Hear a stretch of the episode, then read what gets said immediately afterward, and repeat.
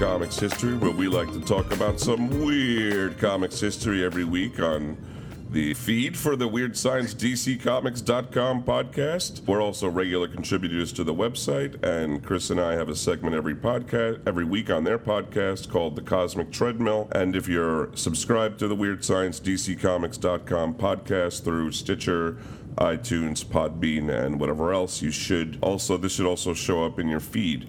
Uh, last week we talked a little bit about comic books before World, World War II and before the Comics Code Authority uh, to set the stage for what looks like it'll be a five-part minimum uh, podcast about the Comics Code and, and the things you know surrounding it.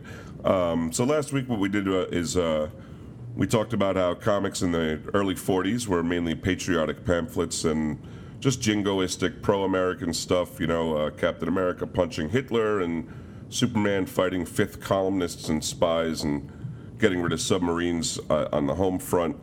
Uh, and men went to war, women went to work, and so there was uh, a lot of idle time for children. Uh, created a kind of new class of kids just hanging around with not much to do, latchkey kids, we would have called them in our time. And this kind of gave them some extra time to read comic books, which were tremendously popular. Yeah, we also uh, brought up Frederick Wertham, but I don't think we really uh, we didn't really talk about who he was. We didn't introduce him properly. I feel. Yeah, we um, we did mess up a little bit. Uh, we took for granted that everyone would know who he is just uh, just based upon his name, and uh, you know, for those who don't, he was one of the early comic uh, crusader, anti-comic crusaders, and he's usually the personification of the anti-comic movement of the mid '50s.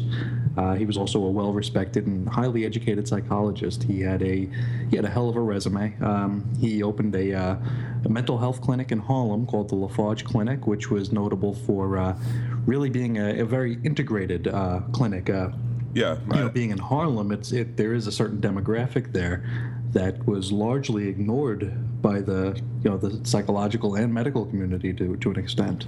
For sure, at, at a time when segregation was law. Sure. You know, he was uh, treating people, black people, white people, of anybody, anybody, any color, any uh, age. Uh, any age, cost, any screed, yep, uh, 20, everything. 25 cents a visit. That was all it cost. So he was a very progressive guy, and he was also very, uh, you know, learned. He had been to some uh, big universities. He had, he had done his homework. It was, was the point of last episode. Sure. But, uh, this episode, we're going to tell you a lot more about him that will bring him closer to the anti comics crusade and maybe bring some of his research into question. But first, we're going to tell you about some early uh, anti comics crusaders that preceded Frederick Wertham, uh, going all the way back to 1940. Uh, Sterling North, who was a literary critic for the Chicago Daily News, wrote A National Disgrace and a Challenge to American Parents in 1940. So this is, you know, right at comics outset. Superman's a brand new babe in the world. He, he wouldn't even be in uh, he wouldn't even be in kindergarten yet. No, he wouldn't have made it. He would have been in his terrible twos. so uh, he said, "quote Virtually every child in America is reading these color comic magazines, a poisonous mushroom growth of the last two years. Ten million copies of these sex horror serials are sold every month. One million dollars are taken from the pockets of American children in exchange for graphic insanity." So uh, you know, taking it pretty seriously. Let me tell you know. Uh, and this is so early. I didn't realize that this was uh, 1940. I mean, like we said, Superman's only two, and there's already a backlash. What you know? What's interesting about this little this year right here is it's hmm. probably the the last year before comics would become totally patriotic. You know, at least superhero sure. comics. So this is almost like a small sliver of time where you can, you know, there's something that you can rail against, and then the following year, that's when Captain America, right, punched Hitler on yeah. the cover of Captain America yeah, number one. So after that, no one's going to go against them. Yeah, uh, this was relatively peacetime, uh, you know, compared to uh, rel- what's to come. Relatively, people people yeah. knew something was happening, but I don't think that the national uh, fervor had been whipped up yet. And then obviously, two years later, we'd be in the war, and that would lead to no one was really worried about comics. No. during that time, so so it's funny that this is does seem like a little little piece of time when when people could speak out against comics and they shut up for a long time. Sure. Uh, he also said uh, one of my favorite quotes: Badly drawn, badly written, badly printed, a strain on young eyes and young nervous systems. The effect of these pulp paper nightmares is that of a violent stimulant. That's good. basically equating them to cocaine, I guess, or some kind of. At the very least. That's pretty crazy. uh, within 18 months of this publication, it was reprinted in over 40 newspapers and magazines. So uh, people were interested. There were some people that you know wanted to get the word out. Obviously, There's some wide circulation there. I mean, uh, the, the you know the cities were a lot different, I suppose, back then. So you know, it didn't really there wasn't didn't really take a whole lot of magazine circulation to get to a wide part of the population. uh, that, that that's partly true. You know, if you if you got in the right newspapers and magazines, obviously you could uh, you pretty much would dominate whatever territory they were in. Sure. Um, but obviously, this, this this shows that for a year and a half there was sufficient interest in this concept of comics being uh, evil and wrong for children that they were able to reprint it many times. Sure, sure. Uh, another one of the early uh, the early opponents of comics was a, a fellow by the name of Stanley Kunitz, and he was the editor of the Wilson Library Bulletin. He's a future poet laureate, and he wrote a piece called uh, "Libraries to Arms" in uh, April 1941. This was an opinion piece in the uh, roving eye section of the Wilson Library Bulletin, uh, and in it he equated comic books to Nazi training manuals. And let me see if I can read this quote without stumble, stumbling too uh, too bad here. He says, uh, "quote Perhaps there is a portent here. Perhaps the violent, quintessentially fascistic world of comics is coming at us like a wave, and these malodorous creatures." in their lurid magician's coats are the advanced scouts of the New Order, harbingers of Der Tag or the Day, thrown like garbage on the beach of our time. As a training school for young, impressionable minds, the comics can spawn only a generation of stormtroopers, Gauleiter, and uh, and of course arduous supermen. Uh, now he says, uh, "What are you doing about it, librarians? Come to arms." Yeah. So, And, uh, so you see how the conversation in one year has changed totally to this being a Nazi. You know, this, they're Yeah. raising the specter of the Nazis right away. You know, uh, it's it's totally things things are changing very rapidly here in the U.S. of A. And it's it's funny because like we we're gonna go into some some casual speak later on. We're gonna go into some clinical speak later on, but this is almost written. It's like a sonnet. Yeah, I know. Yeah, So- it's like so purple. It's like you want to throw up. you almost you almost think this really should have been delivered from a balcony somewhere to a you know a throng of people. To arms, librarians. You know. Yes. They're gonna be like a, there's gonna be like roses thrown at this guy's feet. and uh, you know connections between Superman and uh, Nietzsche's conceptual uh, conceptual Übermensch was drawn immediately. I mean Übermensch, as we'll talk about later, you know it's German for Superman. Yeah. So uh, you know, uh, I, I think maybe they maybe they took a little bit of a offense to uh, the superhero being named in such a way. I think I think very much so. It just it struck a little too close to home for a lot of people, and uh, people didn't see necessarily a guy I think that could hurl a car over his head as being necessarily heroic in any. Sure. But you know that's only some people. Obviously, a lot of people did like it because it was Superman. Another another great uh, critic of comic books in the early days, although this is much later. So now you you know when you look at what. Uh, Stanley Kunitz said that was in 19, April 1941.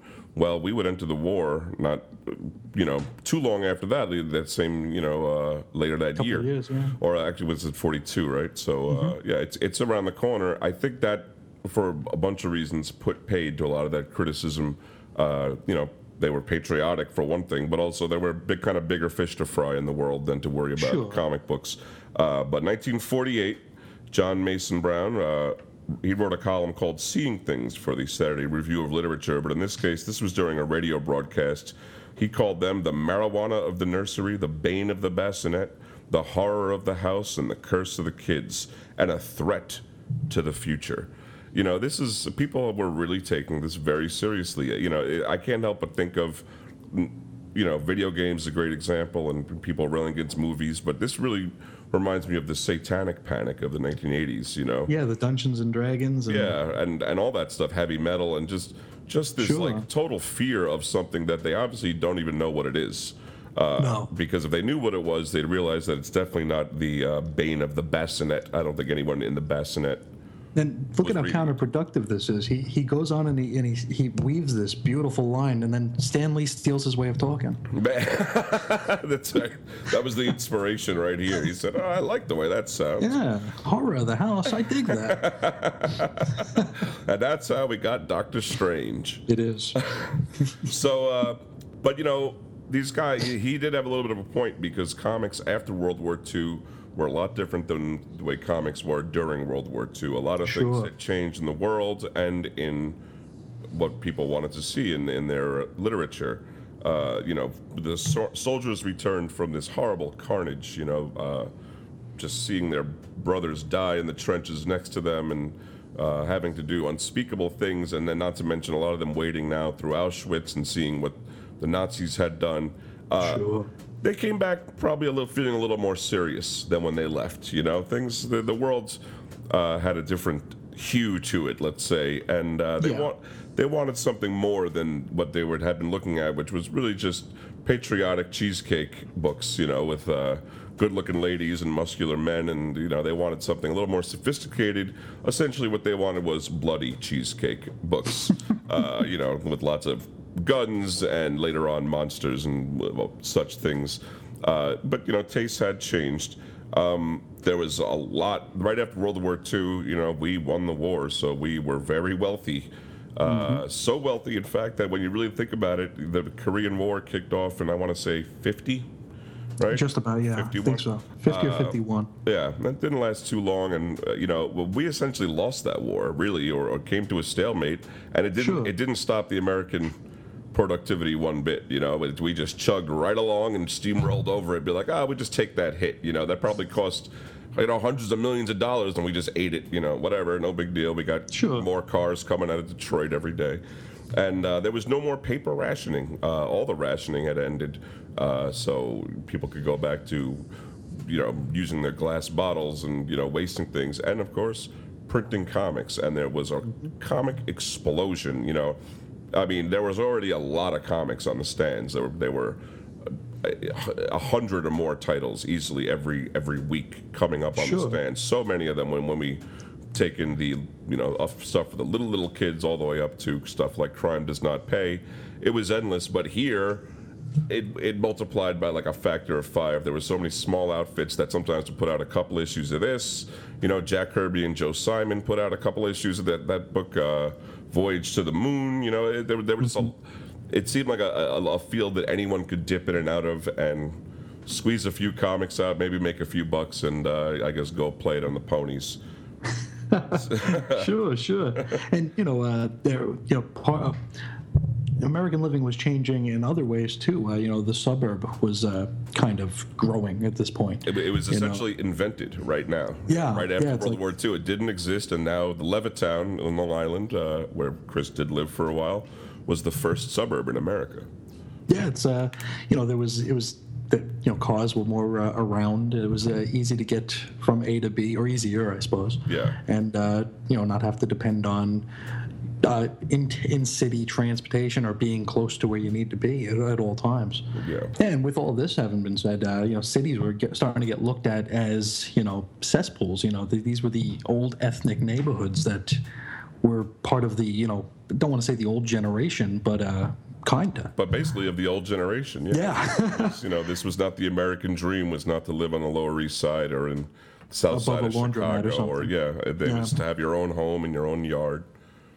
Yeah, and uh, you know the cities here, you know that's where you're going to find your newsstands, and uh, a lot of the uh, comics were made to appeal to those to urban urban folks, and uh, you know the the country folks. You know the I don't know if the Bible Belt was necessarily around at that point or if it was much wider or something, but uh, you know the city living was kind of vilified as uh, you know part and parcel of this just dirty city life. Which is what you still hear today. You know, right, Sure. right now we're going through a uh, kind of crazy political process here in America. Uh, you know, with the presidential nominees or presumptive Certainly. nominees talking a lot, and uh, every now and again they will say stuff like New York values. You know, they Yeah. they they are against New York values, or they're against city, you know what I mean, uh, values or whatever, and they essentially are implying this very kind of thing that it's sort of a uh, rough and tumble, dirty Yeah, just emboldening that schism. Yeah, that uh, just it doesn't really need to be there. That, that yeah, that's that is very true. But that that's uh, That's a whole other show. that's a whole other show that we're not going to do. That's a whole other kettle of something. Uh, let's see. Many men did not return from the war. You mentioned the, you know, the brothers dying there. You know, your the guy sitting next to you might have, you know, his head blown off. Yeah. And uh, you know, they leave. Uh, they're leaving their wives and families behind. So uh, the status quo that we went into the war with uh, didn't didn't return altogether after uh, after Yeah. it was over. So uh, you for know, everybody, you know. certainly, and it's like women still had to remain in the workforce because nobody was coming home. Yeah, And uh, also, you know, there was an upsurge in divorce rates following World War II. And uh, so you have more single parent homes. You have, you know, the greater number of uh, latchkey kids. And uh, it's just, there's just, they're just around. Um, and then we have soldiers who'd gotten married before going and then uh, come back changed. They, you know, they have that, uh, what we now call PTSD, what we used to call shell shock. well, sure, You but, know, they- but also, you know, that they, they left and they were 18. Sure, now They they're. came back and now they're like 23, even sometimes even older. You know, depending on how long they stayed enlisted. That's a big change uh, uh, for any of us from 18 to even 22, 23. It's it's could be like night and day. Absolutely. And uh, you know the and the wives who've had to carry the burden of the home, Mm-hmm. they they may have found themselves an identity that they didn't know they had, or or the husband might see that they have a new identity that wasn't there when they left. Yeah, I mean, he might not appreciate that. this is true. And uh, the family dynamic had changed, is the point. You know. yes, yes, uh, just you know the whole the whole makeup of uh, the family it was changing here with uh, the different places that they're living, the different the different positions they had within the family. It was uh, the the, uh, the the family government was changed, Yeah. and uh, there was also a big rise in juvenile delinquency. And we had discussed this. I, I don't think we had uh, written it into our uh, outline, but we we were discussing how this was one of the first generations that had time. Yeah. You know, they had time to be delinquents. They uh, like uh, they the, the parents weren't always around. They weren't working. You know, as children, Yeah. and uh, they they had free time. Exactly. Yeah, child labor laws and this new family dynamic and even public school, all the all these things played a role in allowing kids to like loiter essentially. Yeah. Uh, th- you know, this is this is something we talked about. I didn't even know didn't know if I wanted to get into it, but the whole Jets and Sharks, the whole urban gang thing. As far as the modern urban gang, as, as we consider a bunch of kids basically protecting their block, this is when it starts. This is this is when that's able to happen because not only are there a ton of kids all growing up around the same age, but they're all kind of hanging out doing nothing all day. You know what I mean? so so that that that whole thing, uh, you know, which has grown into a whole you know crime syndicate now. Uh, but but but this this is where all that a lot of that started. This idea of protect your neighborhood and. Uh, you know, we know the kids from the block, blah blah blah. This this is when that was allowed to happen. Yeah, and those suburbanites who looked at the city as as, as you know these ethnic uh, deals, uh, they weren't too far off. No, You know, there there were the you know you had the Italian neighborhood, you had the Puerto Rican neighborhood, you had the Irish neighborhood. It's you know, so there was there was a figurative turf to protect. and, and there was going to be a huge uh, immigration of Latin people throughout the 50s. Uh, Sure. Puerto Rico, but then even you know throughout South and Central America. Uh, so that would definitely contribute to a lot of these people fleeing the cities and taking to the suburbs and being nowhere near the newsstands that they had to, you know, that they would have had done picked up comics as an impulse buy. They start to see that kind of thing as foreign and scary, you know, all, Absolutely. all part of that world. Yeah, and this was also around the time of the the baby boom, and uh, you know these are. I think this we were saying this was like the first generation that actually bought comics and, and kind of collected them. These Yeah. were the, the quote unquote I, I hate the word fanboy, but this was the these were the first fanboys. These really were the very first people to start cataloging and paying attention and uh, looking for a continuity where it didn't really exist uh, at the time. But you know, still, you give them gotta give them credit for making an effort. Um, and you know, th- it wasn't all superheroes though. This, this was a generation that loved their Donald Duck and their fucking Uncle Scrooge. You know, those Disney comics outsold all these other comics throughout the Sure. entire 40s and 50s by a, by a wide margin. Uh, and it wasn't just little kids. I mean, a lot of people up into their teens like them, as uh, my father likes to remind me constantly. But that's that's for the therapist couch, folks. Uh, this is something Chris and I kind of talked about a little bit, um, and and if anyone wants to write in and give us their thoughts on this, we'd really or tweet at us, we'd really appreciate it. This will give us the the contact info at the end of the show. But right around now, superheroes really did wane in popularity. Um, they were so huge during most of the 40s, and then they just disappeared. You know, one by one. Green Lantern got replaced by his pet dog. Uh, you know, Cap- um, Captain Marvel kind of drifted away. No one, I guess, Captain America really didn't have a place anymore now that he had, in a sense, won his fight. His war, yeah. So you know, our idea is a, kind of a it's a kind of a recap of what we just talked about. You know, the older fan base wanted something more mature. Uh, you know, after seeing World War II, these flying men in tights seemed a little silly. You know, it's just, hmm. that's not how the world works. People, you know, the real evil people in this world are a lot scarier than uh, the Joker and the Penguin. Um, and uh, also, fads come and go. Although, and, and you know, that's true of comics today. Comics uh, wane and wax in popularity. Sure. You know, right now they seem to be in a boom time, but there are lean times always behind it.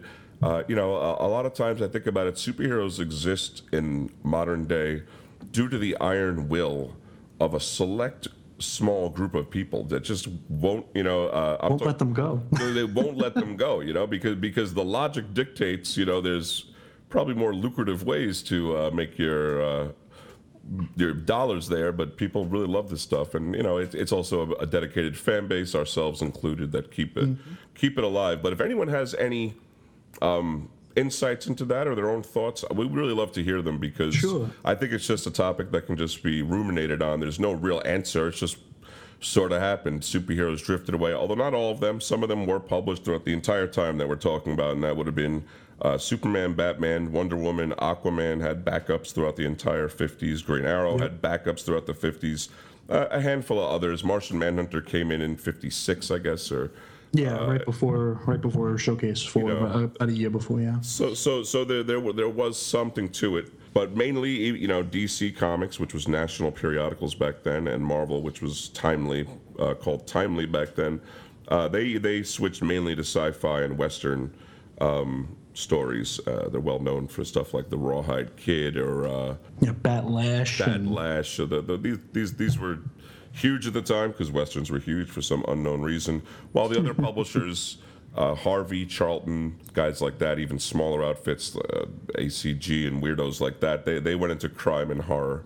And uh, we're going to tell you about a couple of those publishers right now. Yeah, we're going to talk about Crime Does Not Pay, which was uh, published by Lev Gleason Productions. A little bit about Lev is he was born Leverett Stone Gleason, born February 25th. Um, I was going to say 18. He's, uh, I was going to say 19. He's 1898. Oh, yeah, back then. in uh, Winchendon, Massachusetts.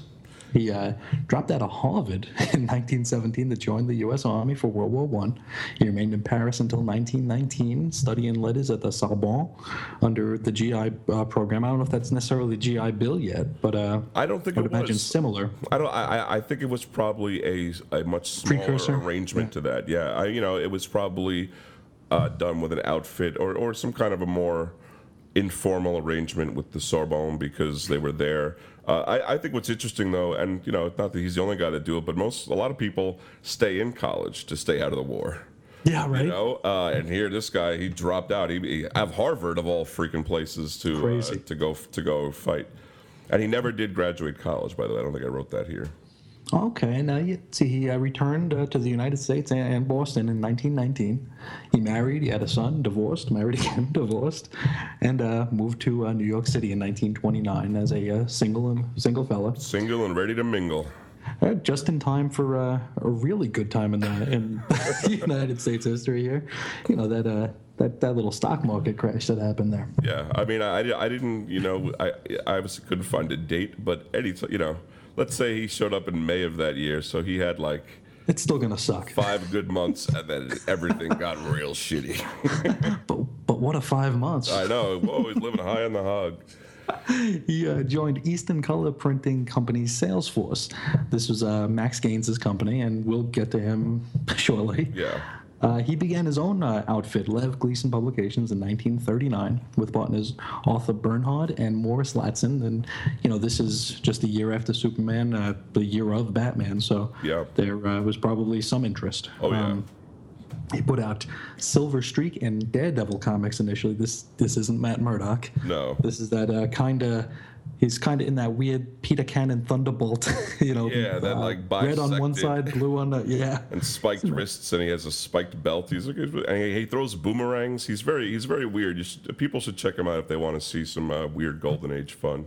Yeah, because they, brought him back. Uh, I think Dynamite brought him back as Yeah. part of an Alex Ross project in the late 2000s. which you And- know, little little misguided there. You know, I mean, I mean, listen, you know, Daredevil. This Daredevil is some good kitschy fun, but he can stay where he is and still be good kitschy fun. You know what I mean? Like, and as a matter of fact, if anyone's interested, uh, I know for a fact Daredevil battles Hitler, which was the first. Daredevil issue. He started in, in the Silver Streak, which was an anthology, and then he was a breakout star. He had his own book for a little while. The first one is available online. If you search it on Google, it's public domain. Oh, so yeah. it's not hard to get uh, if you're interested in reading that. Very nice. Uh, see, our uh, our man uh, Lev here got married for the final time in 1941 to a woman named Margaret Corley, uh, and he was called before the House Un-American Activities Commission in 1940, 1946, where he was fined $500 for supporting anti-fascist Spaniards in the Spanish Civil War. And uh, because of this, and we- we had found, uh, we had actually found his FBI file Yeah. and uh, checked that out, and he was uh, suspected as of being a member of the Communist Party because of this, and that was not something you wanted to be accused of back then. No, uh, you know, th- this is still early on, but uh, you know, things are obviously going to get a lot, a lot more heated up in the Cold War. Certainly, certainly. and after comics, he was involved in social causes, and he pushed many anti-establishment screeds and manifestos. Uh, it shouldn't be any surprise he was opposed to the Vietnam War, and uh, he died shortly after uh, September 24th, 1971. And very strange, he would not allow a funeral. Yeah, I'm, I'm not sure what they did exactly. I mean, I assume they didn't just let him rot away, but He's probably sitting in a chair somewhere. maybe, maybe they just maybe they just mummified him or something. I, I assume what they do is they just uh, drop you in the grave with no ceremony, and that's the end of it. But Yeah, just a marker without a name on it or something. you know, I mean, this guy Lev Gleason, he he could have a podcast of his own. He really was a fascinating person. And Sure. you know, the, but the the point I'm trying to get across here is he really was a progressive. Uh, socially minded, you know, liberal kind of guy to the point of actually supporting anti-fascists and whatever. Um, so, you know, this this is not the kind of guy that you would think would produce a uh, comic like this that we're about to talk about. You know, it kind of reminds me. You ever see the guy that produces the uh, that show Cops on Fox? No. You ever see him? He's I, I don't know his name, but that guy too. He's like a dyed-in-the-wool liberal. He's always at Democratic uh, Oh, wow. causes. Yeah, he's he's. Uh, so a huge Democrat supports whatever, blah blah, and he, he fucking produces cops, and he and he, he sees it as a public service, which is how Lev Gleason saw crime does not pay. Um, the book was edited main and mainly written by Charles Biro, who uh, let you know on every issue by signing uh, his signature uh, hugely across the front Biro. cover. Yeah, Biro, and actually it got bigger and bigger as the as the magazine went on. Uh, he was born May 12, 1911. He died uh, March 4th, 1972, a year after Lev Gleason, but much younger. Uh, studied at the Brooklyn Museum School of Art and the Grand Central School of Art, which were uh, relatively public uh, art schools at the time that were pretty well respected, though. Uh, worked his way up through the Harry A. Chesler shop in the earliest days of comic books. Someday we will do the we will talk about the shop era of the golden Yeah. age comics, but uh, for now let's just say old Harry A. Chesler shop also employed Otto Binder and Jack Cole, among many other guys. Uh, Kind of cruised through there. A lot of guys that we'd come to know later.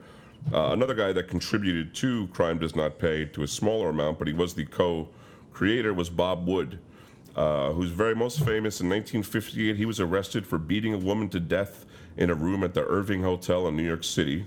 Uh, he actually did it and hopped in a cab and confessed to the cabbie. He must have been kind of in a mental state or something. Sure. Uh, confessed to the cabbie, and the cabbie told the cop. And uh, yeah, he pled guilty to first degree manslaughter and got three years in Sing Sing prison in Ossining, New York.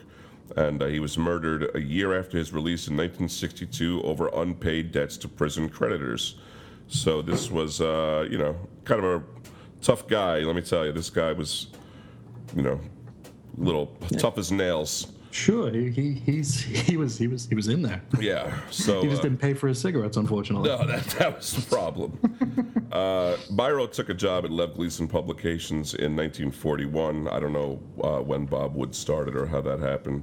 Uh, the two of them were editing Silver Streak and Daredevil, and then Gleason offered them a profit sharing and a cover credit for uh, Crime Does Not Pay, which they had come up with, which was very unusual at the time in any creative industry. It's even unusual now, but now, you know, you will see deals like that. But back then, there were, you know what I mean? This, this is the Siegel and Shuster sold the rights to Superman for 200 Yeah. bucks era. So uh, this, I think it's interesting that he did that. It also definitely invested them into the comic. Sure.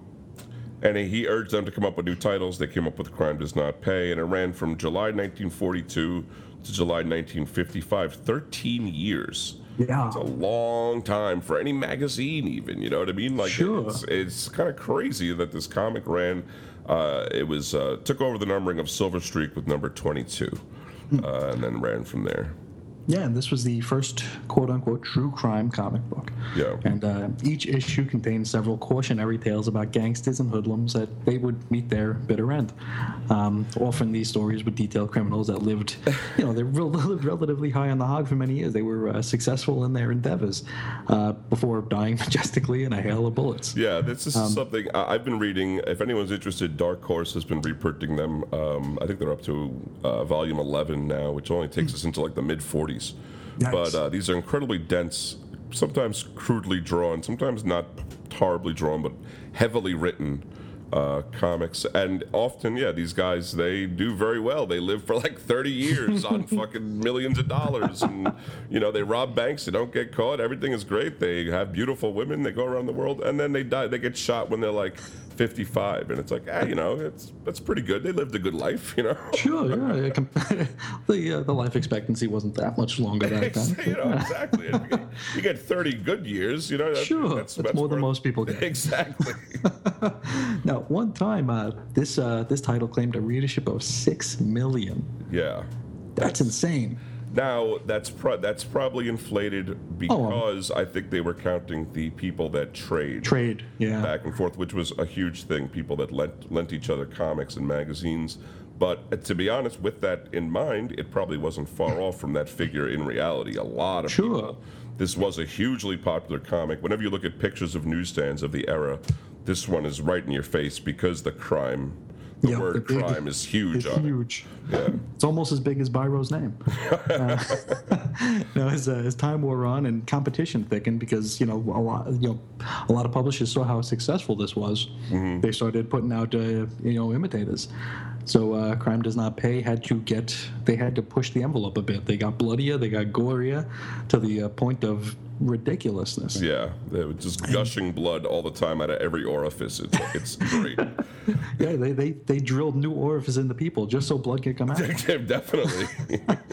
and uh, yeah, there were imitators. We had, uh, let's see here, we had Headline Comics and Real Clue. That was uh, by Joe Simon, Jack Kirby. Wow. And uh, Official True Crime Cases was published by Timely, uh, Marvel back in the day. Gangbusters by uh, DC, then National. This one's great. Crimes by Women. yep. I was I was looking at all the covers of that book uh, a few days ago. That thing is that is wonderful. Just a lot of angry Hellcats, huh? You know. Yeah, just, pretty much. just uh, brandishing whips and stuff or guns. I think I've seen the type. Yeah, that, yeah. we also had uh, Crime and Punishment, which was another one by uh, Gleason Productions, and uh, probably just a way to you know pack the stands, push off some of the imitators, Yeah, just just and you know there were double double his output right there. why not, right? And uh, if the market, the, the you know the market's there, and uh, you know there were several others as well. Yeah, we're going to get to some of those later when we do talk more about Frederick Wertham and his Sure. book, but uh, that should suffice for now. So that was the crime side of things. So uh, one of the one of the bigger, or maybe the biggest crime, uh, true crime comic publisher. But then on the horror side of things, we have EC Comics. Uh, a lot of people know about this. This was started by Maxwell Charles Max Gaines around. Eight. He was born around 1891. Some accounts say 1895. I guess you know record keeping was not a huge thing back then. uh, he died August 20, 1947. He actually created the first four-color comic book in 1933, and I didn't put it here, but he actually also put out the first uh, comic book with original stuff in it because the first ones were just reprints of Sunday strips. Um, yeah, strips. Yeah. And then he ran out of those, and I think it was 1936. I'm going to say, uh, maybe 35. I, I, just don't have it in front of me. He put out the first one with original material. Um, he was the first to get newsstand distribution of comic books. Originally, they were just something given away to Woolworth stores, and he was so they were more lucrative than that. Yeah. And uh, he started, eventually started All American Comics with Jack Liebowitz in 1938. Uh, Jack co-owned National Allied Publications, which was DC uh, Comics. That was their name back then, with Harry Donenfeld.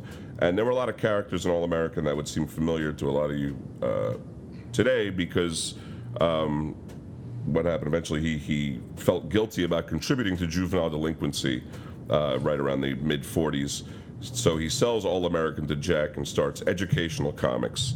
Uh, mm-hmm. So those characters, I, you know, Wonder Woman leaps to mind, but I think Green sure. Lantern was was one of them. Uh, the original Alan Scott Green Lantern, and uh, if I really maybe Hawkman, if I really delve into it, a lot of a lot of guys in the DC stable now, yeah. they, they originate from this All American comics. Uh, he he continues All Americans picture stories from the Bible Bibles in his educational comics imprint uh, as well as other historical and literary picture stories. And I actually went to the comic shop on Wednesday, and you know they're reprinting these classics illustrated. Really? Yeah, you can go buy reprints. Like, why would you want it? Like, these these are the most boring comics. They're terrible. They are just sometimes sometimes they can be. That I'd say they're drawn on a scale from unbearable to you know all right I, I, I, see what's going on you know at least but you know just like the boring retelling of a uh, of a Robinson Crusoe. Robinson yeah. Crusoe. It, it's it, they really don't work. Um, then Max Gaines died in a boating accident, as I said, on August 20th, 1947. He was boating on Lake Placid with his son, Bill Gaines, Bill's friend, Sam Irwin, and Sam Irwin's eight year old son. And uh, tragically, Max and Sam died. And that left EC to his son, Bill Gaines. Yeah, Bill, uh, born William Maxwell Gaines. He was born March 1st, 1922. He lived, uh, he actually lived into my lifetime here, June yeah. 3rd, 1992. Uh, he was in his senior year of NY, at NYU getting his teaching certificate when his father passed away, and uh, really didn't cotton to the uh, comics industry at first. No. He uh, didn't dig it all that much when he did, you know, take it over, he changed uh, he changed the EC from educational comics to entertaining comics, and started really tapping into the zeitgeist of the time and put out horror, sci-fi, and, and war books. Mm-hmm. And uh, these were uh, some of the best written, best drawn. They had talent like Harvey Kurtzman, Jack Davis, Wally Wood, Frank Frazetta, Joe Orlando. Um, some of the titles that they published were Vault of Horror, Shock Suspense Stories. That's a great name. Yeah. And our, like and, they made up a new word there, you know. Yeah, suspense stories. Suspense stories, and uh, and even weird science. That's right. That's where that's where weird science comes from, folks. It's not mm-hmm. from the movie. No, not the not. movie got not. its name from the comic, and then we got our name from the movie that got its name from the comic. So it's all very derivative. It's three degrees of separation. yeah, it works. And uh, yeah, like we were saying, these were some of the best on the stands. They were more satirical, they were more literate, uh, they were just better, you know, better production value insofar as storytelling than many of their contemporaries. For sure, uh, you know, Twilight Zone was definitely. Uh, these comics on television. That's all it was. Sure. It was. And Rod Serling made no bones about it, having been inspired by that. Obviously, movies like Creepshow and uh, that Tales from the Crypt on HBO, as well as so many other uh, you know outer limits and stuff like that. This, this, it's all takes from these uh, very well written and very satirical, often with a, with a surprise ending that actually is surprising and uh, shocking. Uh, Dark. Horse also reprints is reprinting all of these in pretty high quality glossy paper. Hmm. Um, they're expensive, unfortunately but yeah. worth a look if you if you can stand in your comic shop for a while, or you can take them out of the library. Uh, these really are the best of the batch.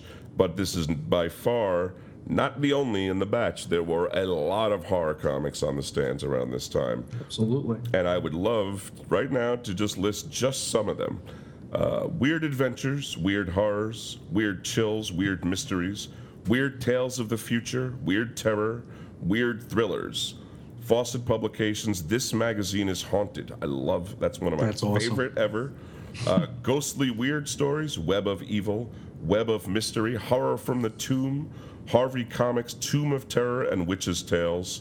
Uh, this is the company that later would be best known for making Richie Rich and Casper the Friendly Ghost comics. but actually, these are probably the se- uh, they're a distant second to EC's comics. I'll, I'll tell you now. Uh, these are also being reprinted uh, by some British publisher. I think they're called PS Art Books. Uh, you can usually get them pretty cheap in uh, secondhand if you want to, if you're interested. But um, maybe I'll have you other recommendations for comics later on. Uh, Witchcraft was another title. Charlton Comics, The Thing, which was eventually edited and almost solely written and drawn by a very young Steve Ditko. Atlas Comics, Adventures into Weird Worlds, Adventures into Terror, Menace, Journey into Mystery, Strange Tales, and a dozen more titles. Yep. And that's just a few of them, ladies and gentlemen. I mean, I, there were so many of them that came and went. Some of them had one issue, some of them had three issues, some of them had one issue or a couple issues, and then changed the name and took over the numbering of the previous one. Yeah, like Journey into Mystery and Strange Tales. Those became those became the homes for uh, for Iron Man Thor and Thor. and, and, yeah. and Iron Man, exactly. Iron Man? yeah. Yeah. You're right. Uh, and uh, oh no, Strange Tales was Doctor. Str- oh no, you're right. You're right. It was it was Iron Man, but then Doctor Strange. And then had- Captain America was half of it for a little while too. I That's think. right. Uh, they, they, they used them. They used them to their best effect. One day we will talk about Marvel and explain why they did that, but that Yes. day won't be today. And in fact, we are going to take a little break, ladies and gentlemen, and uh, we're gonna, you know, be gone for a couple of minutes. It might just be a couple of seconds for you, but when we come back, we're gonna tell you. May I have your name, please? Uh, Estes Kefauver. And your age? Paul, I really might be inclined to plead the immunity of the Fifth Amendment on my age, but I guess it's all right. I'm 51 now. And your occupation, sir? I'm a uh, politician, a member of the United States Senate. Senator Kefauver, what have you learned in, so far in your investigation on the subject of comic books? Paul, we had an extensive hearing in New York some months back, and we've had other hearings in other parts of the country. I was amazed to find the number of comic books being published each month in the United States. We found about 100 million. Of these 100 million going out, uh, approximately 80 million are all right. They're funny, entertaining. Some of them are educational. But about 20 million were of the horror and, cri- and crime type in which we are particularly interested. And This comic book uh, business is really big business. And welcome back. Um, like we said before we left, we're gonna open this one up with uh, a little bit more Wertham. Yeah. Um, let's see here. Yeah, he was uh, intro- he was interviewed or, or quoted at least in a uh, in a piece by Judith Crist called "Horror in the Nursery" in an issue of Collier's magazine dated March 27th, 1948, and he's quoted as saying, "The comic books, in intent and effect, are demoralizing." The morals of American youth. They're sexually aggressive in an abnormal way. They make violence alluring and cruelty heroic. They are not educational, but stultifying. Maybe not the best. Maybe not the best uh, sentence there, demoralizing the morals. But you know, you understand what his gist is. He's he's an English language learner. yeah, he isn't. He isn't. English is not his first language, ladies and gentlemen. Let's see here another quote. If those responsible refuse to clean up the comic book market, and to all appearances most of them do, the time has come to legislate these books off the newsstands and out of the candy stores. And this is 1948. Yeah, so he, know, this is laying the groundwork for government intervention into comic books. Uh, absolutely. which is interesting, you know. And you know, this is this is a tried and true tactic of all uh, crusaders of any kind. It always it always comes down to well, the government's got to step in and do something about it. Uh, but this was early early on uh, before the uh, Senate hearings would happen years later. Yeah, all, almost a decade before. It's Yep. pretty uh, pretty crazy. Um, another quote here: uh, "We do not maintain that comic books automatically cause delinquency in every child reader." Yep. But we found that comic book reading was a distinct influencing factor in the case of every single delinquent or disturbed child we studied. And he included some case studies from his clinic, but it you know the comics were just such a ubiquitous presence. It's like saying that it's it's it's crazy how it's like it was everywhere, but Yeah. he, and he's trying to draw a correlation to it, and he, and he's he's he's you know give him credit for not saying that you know outright this is what it is, but he's kind of saying it is. Yeah, well, you know, I that, I think that quote's important because uh, a lot of people they get the impression that he said that you know comics cause delinquency. Uh, Sure. That is, he never said that. What he, you know, No. he said that it it could trigger things within people, uh, even beyond delinquency, as we're going to talk about later on when we talk about his book. Sure. But you know, um, he did have a very clinical approach to it. Uh, you know, he saw it as a public health problem, though, and that was that was why he felt like it was something we as a society had to address. and Um, take care. Yeah. But but but I agree with you that the correlation of comic books to delinquents, well, it could have also done a correlation of comic books to good kids, probably. I mean, we, we, Yeah, or like almost Brus- every Brussels kid- sprouts to delinquents. Think or something like that. Yeah, I mean, almost the comics were so so ubiquitous. Almost every kid was reading comics, if not every kid. I mean, even if you weren't buying comics, as we said Sure. in the other in the first half, you were trading them. You were doing that. Uh, these case studies too, and this this sort of become a hallmark for Wertham through his life. Uh, you know, i i his book is is annotated, I believe, but you know, he has a very off the cuff, casual way. You know, I I Yeah. have a I have a girl age thirteen who likes to put knitting needles in her nose or whatever. You know, and a, a boy. You know, it, it's always it's always very anecdotal tales, and it's it's it's very nice for the layperson, but Sure. uh, I wouldn't call it exactly a scientific, journalistic type of uh, discussion. Uh, in that same year, he delivered a. Oh, sorry. Oh, I was just going to say one of the things that we discussed uh, is that maybe he used that more casual language to avoid being noticed by, you know, the the the psychological outfit of the time. you It's- know, where It's possible.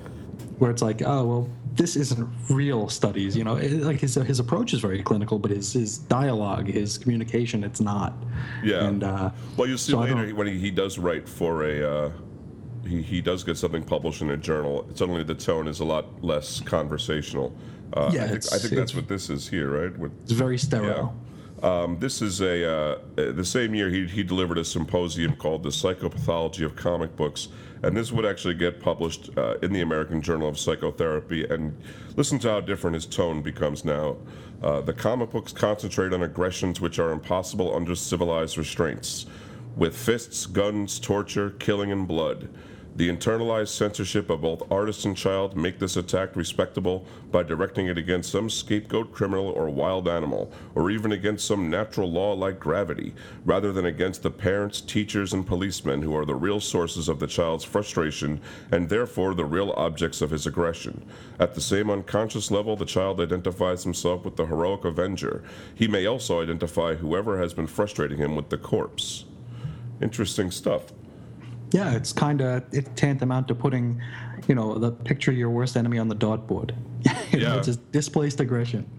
Hey, you know, but you see that today, definitely in comic books. Some people, you know, a lot. Of, everyone has their favorite superhero, but a lot of people they like villains, you know. And then you see characters, uh, modern characters like Harley Quinn and the Punisher. They sort of feed into that sort of the anti-hero. Uh, sure. So you know, it's it's an interesting thing he's saying that just because uh, you know Superman is the main character doesn't mean everyone's rooting for Superman. Also, you know, Sure. it's it's uh, kind of an interesting way to look at it.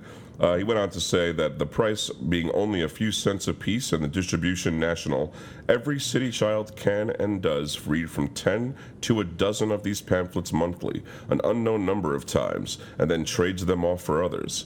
If there is only one violent picture per page, and there are usually more, Every city child who was six years old in 1938 has now absorbed an absolute minimum of 18,000 pictori- pictorial beatings, shootings, stranglings, blood puddles, and torturings to death from comic books alone.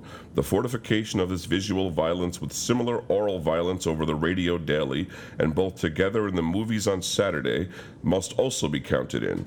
The effect, and there are those who think that it has been a conscious intention, has been to raise up an entire generation of adolescents who have felt, thousands upon thousands of times, all of the sensations and emotions of committing murder, except pulling the trigger. And toy guns, advertised in the back pages of the comics, have supplied that.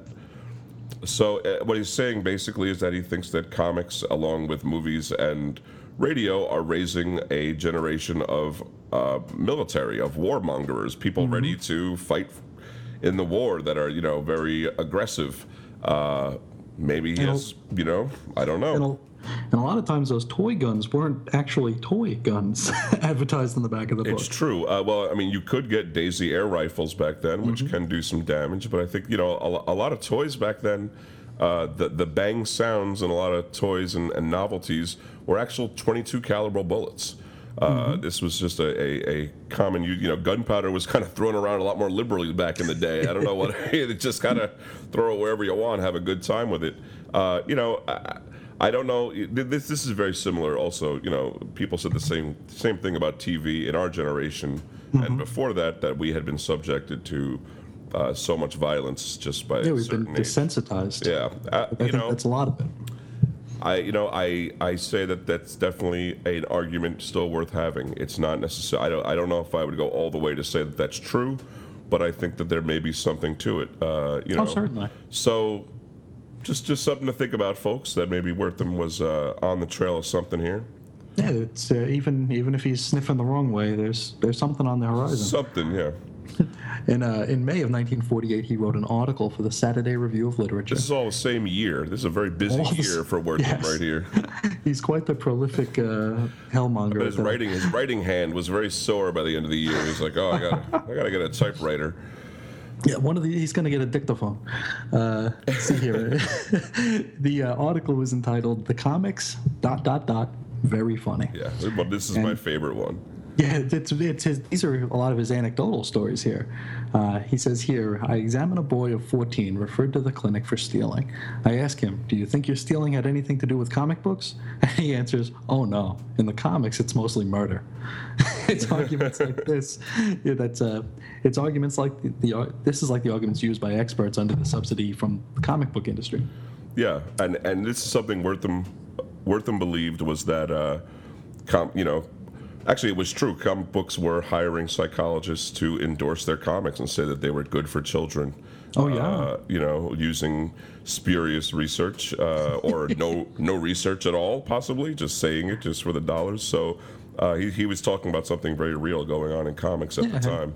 And we don't know what the checks and balances were at this point either. So I mean, I could I could put my, on my blog post tomorrow endorsed by you know Dr. Frasier Crane. Exactly, Who's yeah. gonna say no? Yeah, well, Uh, I, I, th- I think the checks were signed by the publisher and the balances were, you know, skewed in their favor. That's all it was. I think yes. Uh, another one of his stories here, uh, or another one of his uh, quotes. Think of the many Hold on, recent. hold on. You might want to take a deep breath now, Chris. This is a This is a one. long one, and, and, I, and I and my uh, my uh, fatigue laden uh, uh, dyscalculia. Let's see here.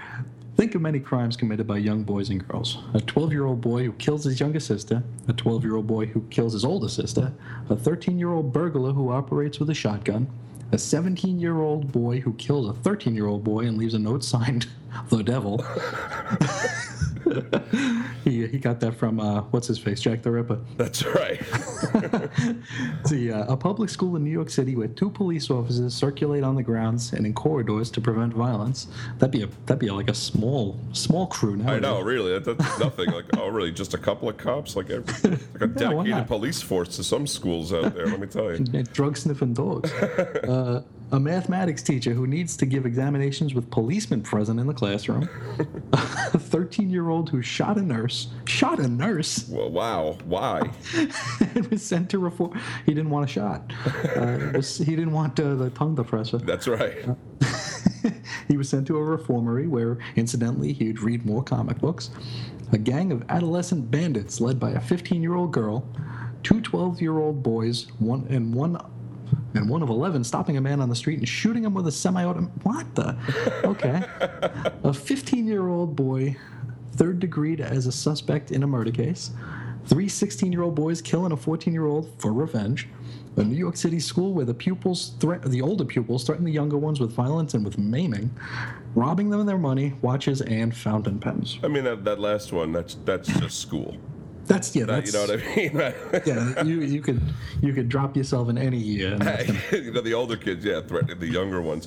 I, you know, I, I love this whole thing just because it's a total just list of shit. oh, it's awesome. You know, And that's that's a lot of what his book is too. It is, yeah. It's, it's just him, just you know, a, Listing. a twelve-year-old boy, you know, firing a gun at a cat, you know, and you know, a guy that stuck his dick in a the mashed potatoes. You know what I mean? Like, uh, it, it, he just goes on and on, and you know, it- it's not exactly. I, I'm not, you know, I did not. I have not looked personally at Wertham's research or Hmm. know what he's talking about, but I looked up a lot of these. Uh, did did as many cross Sure. references for news. I figured some of these would be pretty big news items. Uh, most all of them would have happened uh, in and around New York City. So I looked know, at the newspapers of the time. I could not find any evidence to support even the even even the, the, the kid that shot a nurse. I looked Shot up. a nurse, yeah. The, uh, It- the, the girl that, that running a gang of boys. I looked up the the the, the, the kids. Uh, stopping a man in the street and shooting him with a semi-automatic like that. Ridiculous. I feel like that would have been that would have been a news item in the in the That would've- in something. yeah, it would, it would if not the front page, it would have been up there somewhere. somewhere, but I, I It's- I couldn't find any of it. So take take, ama- take that what you will. It's amazing because this this here, if he would have, if this this article wouldn't pass a Psych 101 class. yeah, it's just like, okay, where's your sources? Yeah. Oh, well, just trust me. it doesn't work that way. and granted, it is just an article, but yeah, I mean, you know, you gotta you can't just make these in- incredible claims without something to back them up. I mean, it's just fear mongering. You know, now he's just all it is. stirring up the pot, getting parents like, oh, I don't want my boy to shoot a semi semi-automatic. You know.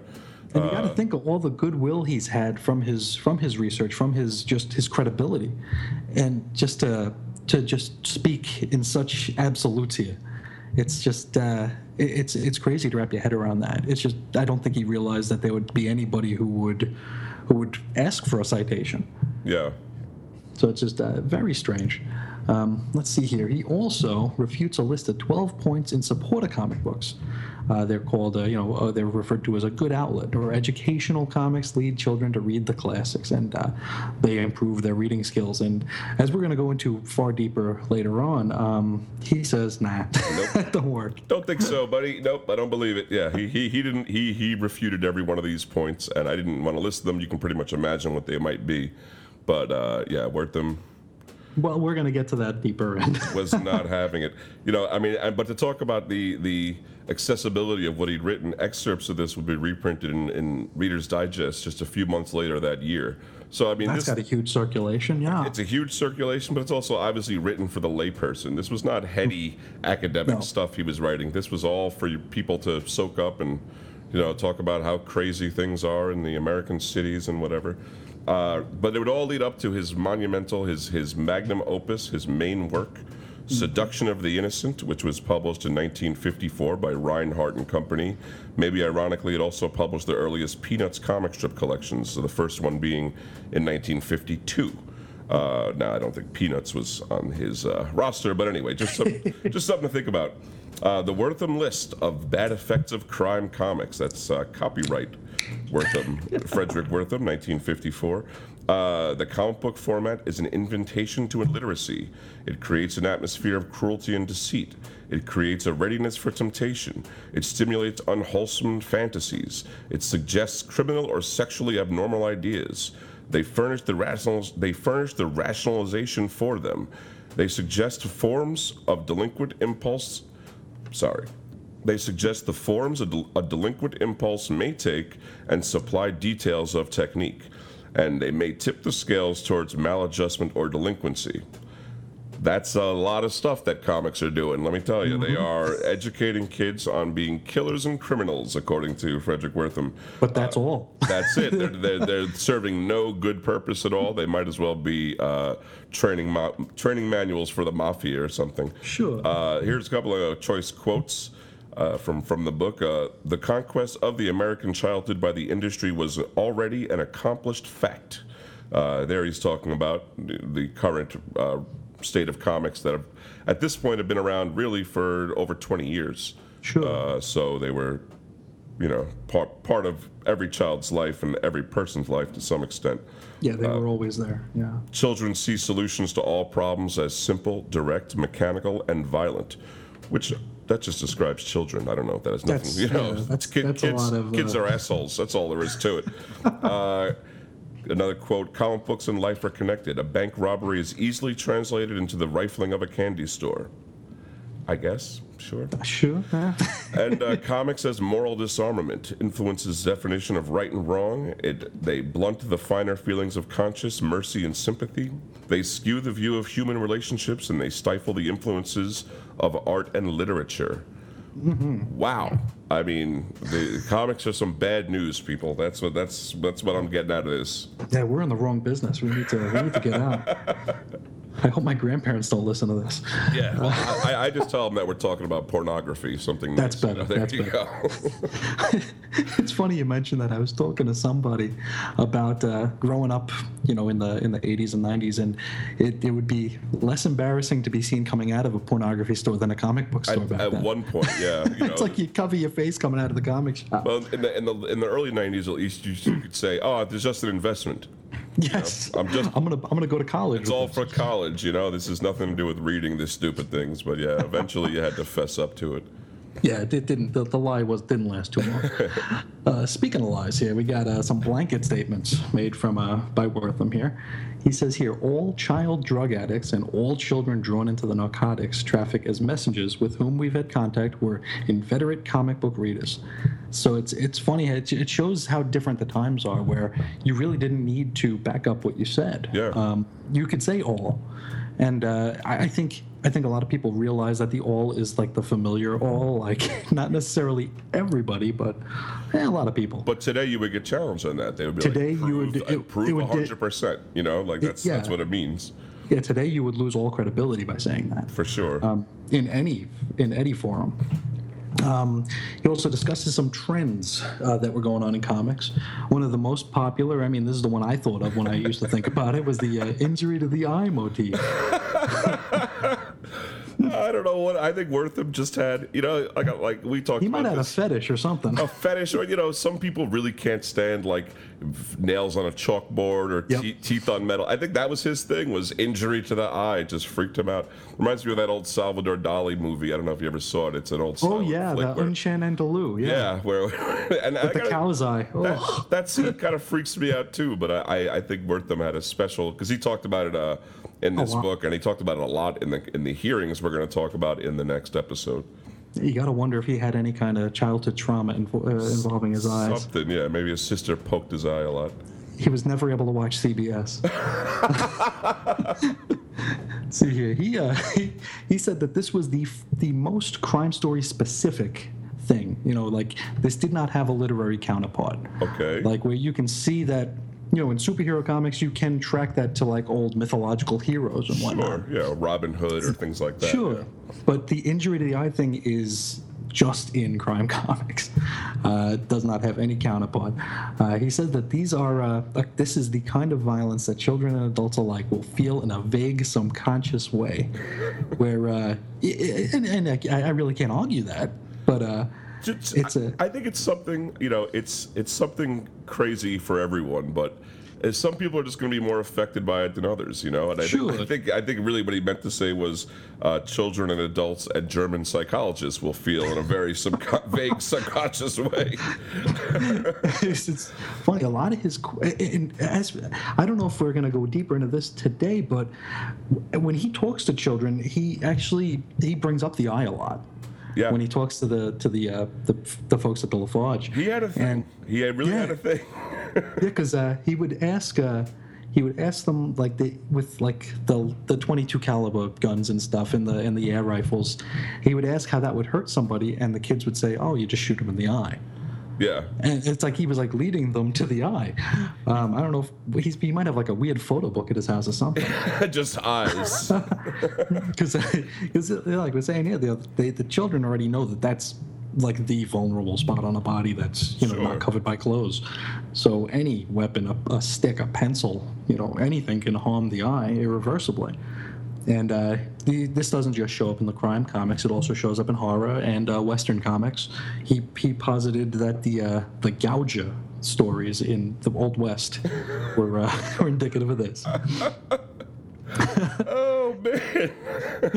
Yeah, he, I just I just don't believe that the comic industry was as concerned with with eye injury as he was. That's all. They, you know what I mean? Like they were probably like, "What? Oh, you gotta yeah, figure like, yeah, they're getting letters at like the EC office. Like, wait, are we doing stories about eyes? Yeah, I mean, I mean, we're talking about you know not, you know comics comics where like women are being you know they're they're they're doing drugs, they're getting decapitated, and they're you know getting everyone's riddled with bullets, lying in pools of blood on the street. He's worried about someone had their eye poked. You know, it's like, that really doesn't seem like the worst.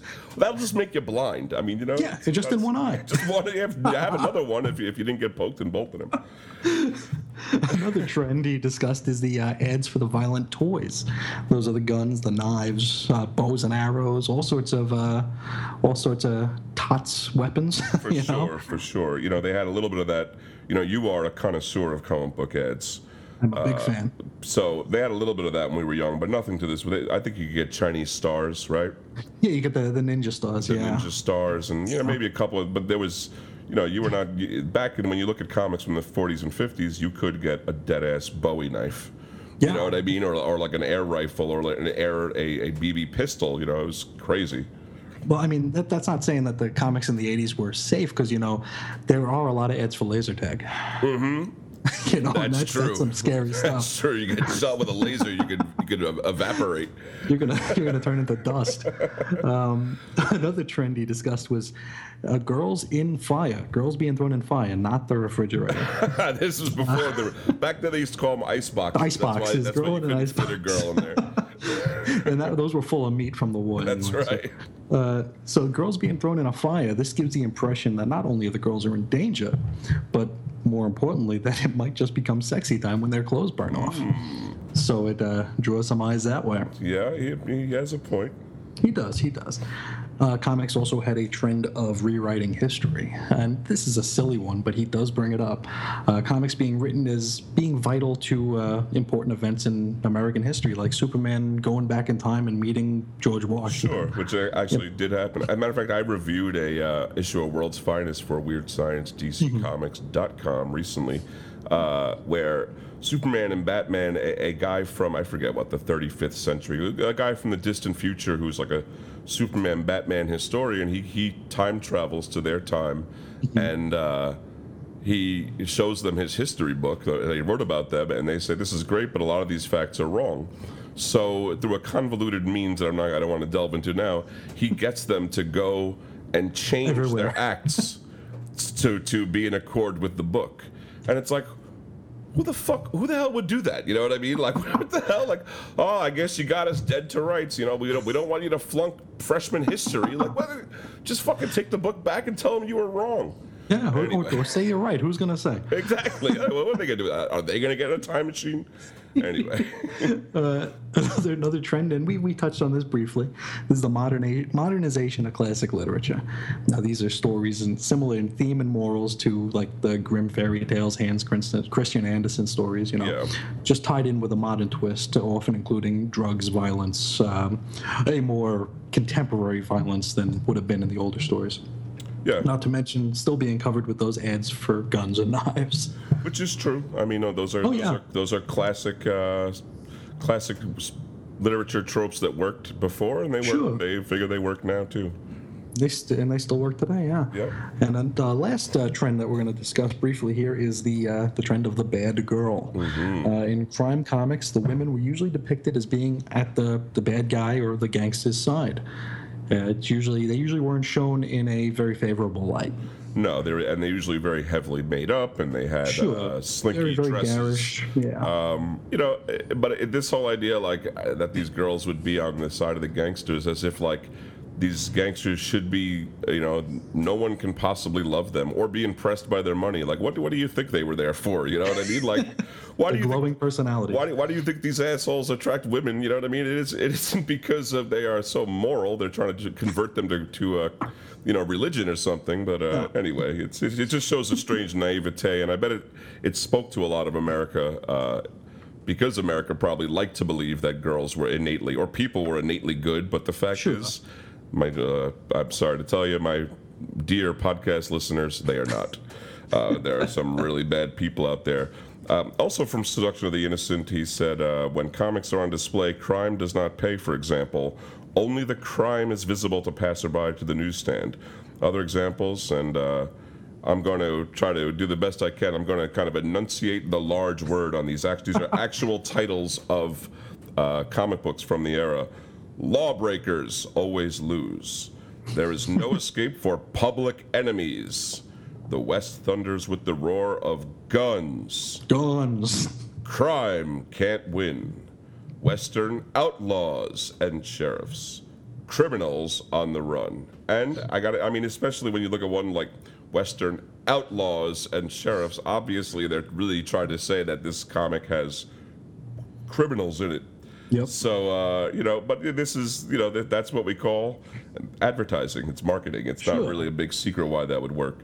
Uh, crime comics were adorned with a stamp of, of authorization from the ACMP, the Association of Comics Magazine Publishers, which stated they conformed to the Comics Code. Uh, it was Wertham's opinion that no such association did, existed, uh, not in any meaningful way, and he couldn't find them in a phone book. And he's actually exactly right. It, it was just something they wrote. There was no collusion between any publishers on what they should or shouldn't publish. Um, it might be worth saying, and we'll probably will mention again in the next episode. Uh, you know, some some some companies did have their own internal codes. Disney did, uh, and so did Harvey, and I think uh, uh, Gold Key. I don't know if they were around back then. Um, there was that rumor that there was that rumor that DC might have one, but they were in bed with bad folks. so- That's right. Yeah, but and, but often the code was was was much more lax. Like the code didn't say, uh, you know, the good guy always had to win. It was more like, uh, you know, no more than five gallons of blood per page. You know, something like that. So you know, it wasn't exactly that strict. They couldn't shoot all six bullets on one page. Exactly. You know, one had to jam at least. And uh, you know the uh, we have the the Trinity here, the DC Trinity, uh, Batman, Superman, and Wonder Woman, who uh, well, all three of them were pretty big targets for him, and they were pretty much emblematic of superhero comics. Yeah. Um, he called Batman homoerotic, homoerotic. Superman was a violent narcissist, and Wonder Woman was a lesbian sadomasochist. Um, going a little bit deeper here, he uh, was quoted as saying that Batman was like the wish dream of two homosexuals living together.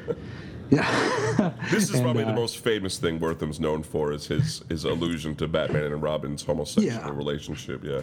And he, he more he more compares it to a pedophilic relationship between the two that was initiated by Robin. Like Batman is just the uh, you know he's just a kindly dude who's there, and uh, Robin's the one pushing for uh, more.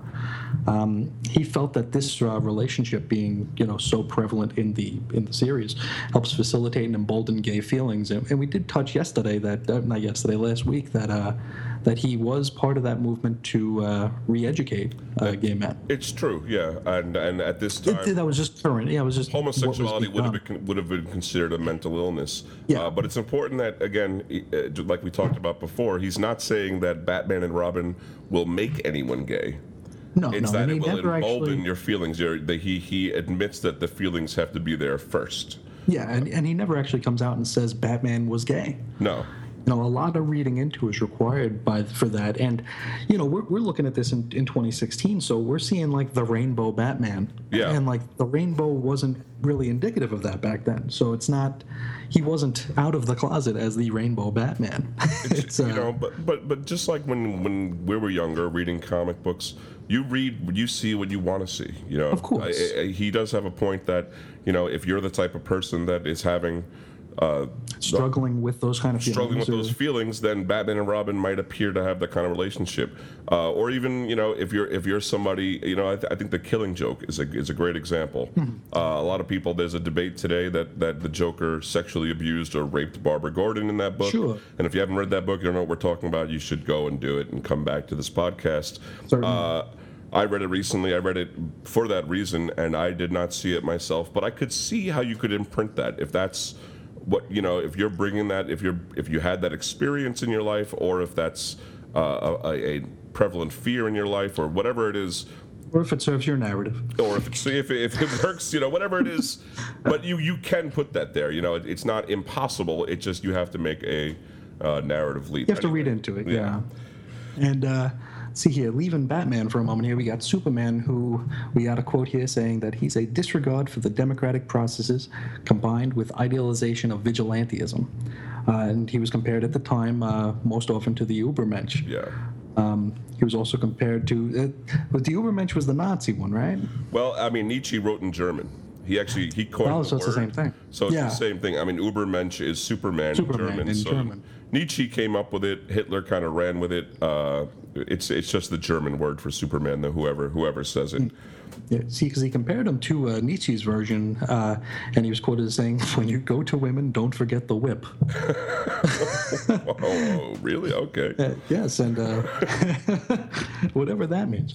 And uh, Wertham uh, does a little bit of Godwinning, Godwinning before it was cool. He says uh, he's got a big S on his uniform. We should, I suppose, be thankful it's not an SS. Oh, well, look at that. Mhm, He lost his forum debate. And uh, Wonder Woman, he says that there's a different view of Wonder Woman depending on if you're a boy or a girl. Boys just see her as a frightening image, girls see her as a morbid ideal. Uh, he was quoted as saying, She's physically very powerful, tortures men, has her own female following, and she is the cruel, quote unquote, phallic woman. I'm not really And, uh, sure exactly what that means. I guess that she Maybe it's know, more of his fetish, I don't know. maybe maybe he thinks when she pulls down those uh, hot pants, she's got a little something going on down there. But I don't know. Never looked at it that He's just afraid of getting a lasso in the eye. yeah. Um, Wonder Woman was created by uh, William Marston. He was he lived with two women. He had a polyamorous relationship, including having children with both. Uh, it said that he based various aspects of Wonder Woman on both of his lovers. So uh, I think one of them was more mature and one of them was younger, Yes. uh, and uh, he based a lot of it on both of them. Um, to play with the uh, the whole lesbian thing here, uh, Wonder, Wonder Woman hung out with uh, a crew called the Holiday Girls, and uh, doing a little bit of digging, we find that in the 30s, holiday boy or holiday girl, they were slang terms for being gay or lesbian. Uh, but now I, I, I, I just want to cut in for one second, Hmm. though. It's it's really worth saying though that uh, in the golden age, Wonder Woman, you know, her weakness was to be shackled. Yep. Um, it was because they she had you know her people, the Amazonians, had been shackled. It was, it's a long story. Uh, so it basically happened every issue. There was spankings and whatever. And this was when William Most, William Martin, when William Martin Moulton, right? Am I getting that right? William Marston. Sorry, Yes. I'll try it again. And that was when William Marston was writing and drawing it, uh, very crudely, I might add. Um, I don't care what anyone says. I don't, I don't want to, you know, this isn't a huge bit. He, this is something he dug. This is something a lot of people Yeah. dug to see, some sadomasochism. And yes, men would also be shackled. The whole shackling and whipping, this all went on. Uh, uh, I don't want to make it sound too salacious, but, but this was a, a regular part of the comic. By this time, by 1954, and in fact, pretty much since 48 or 47, uh, Moulton had not been on the comic for, for or, I'm sorry, Marston had not been on a comic for, for quite a while. Uh, I think Ross Andru was already drawing it at this point, but whoever it was, uh, that had not been part of Wonder Woman for many years by this Yeah. point. You know, he was really digging back into There's a deep cut. yeah, the, the, the old days of Wonder Woman, which is not really totally fair. No, no, and uh, uh, you know, in addition to, to badgering on the uh, the superhero books, he also had uh, a bit of a thing for the love slash romance romance comic. Which is amazing. like, why? I know. He says here it uh, it sets false ideals for female re- readership, and the quote he gives it is uh, "love at first sight." Um, he says that it stimulated, quote unquote, the male readership, and they were referred to as headlight comics Yeah. uh, among the uh, youngsters at his clinic. And uh, he provides an anecdote here that one news dealer reported a sale of 30 love comics to a sailor in his mid 20s. This is the day before you could buy porn on the newsstands, folks. Too. This is a Playboy wouldn't come out for uh, actually a couple of years after this. Yeah. So uh, I guess that's yeah, you had to do what you had to do. Uh, brothers got to eat. yeah. no, uh, according to uh, some more of his research here, it promoted and glamorized theft in the name of romance. So, what you do for in the name of love is, you know, all bets are off, basically. Uh, it also promoted greed and consumerism, and uh, depicted violence as well. Some of uh, some of his favorite titles, we have uh, "Intimate Love," "My Desire," "My Love Life," "Love Scandals," and "Love Lawn." And I mean, I think he really saw these as salacious titles. You know, these were Sure. the uh, you know uh, porno titles of his of the day, like as, as crazy as it could get on the stands.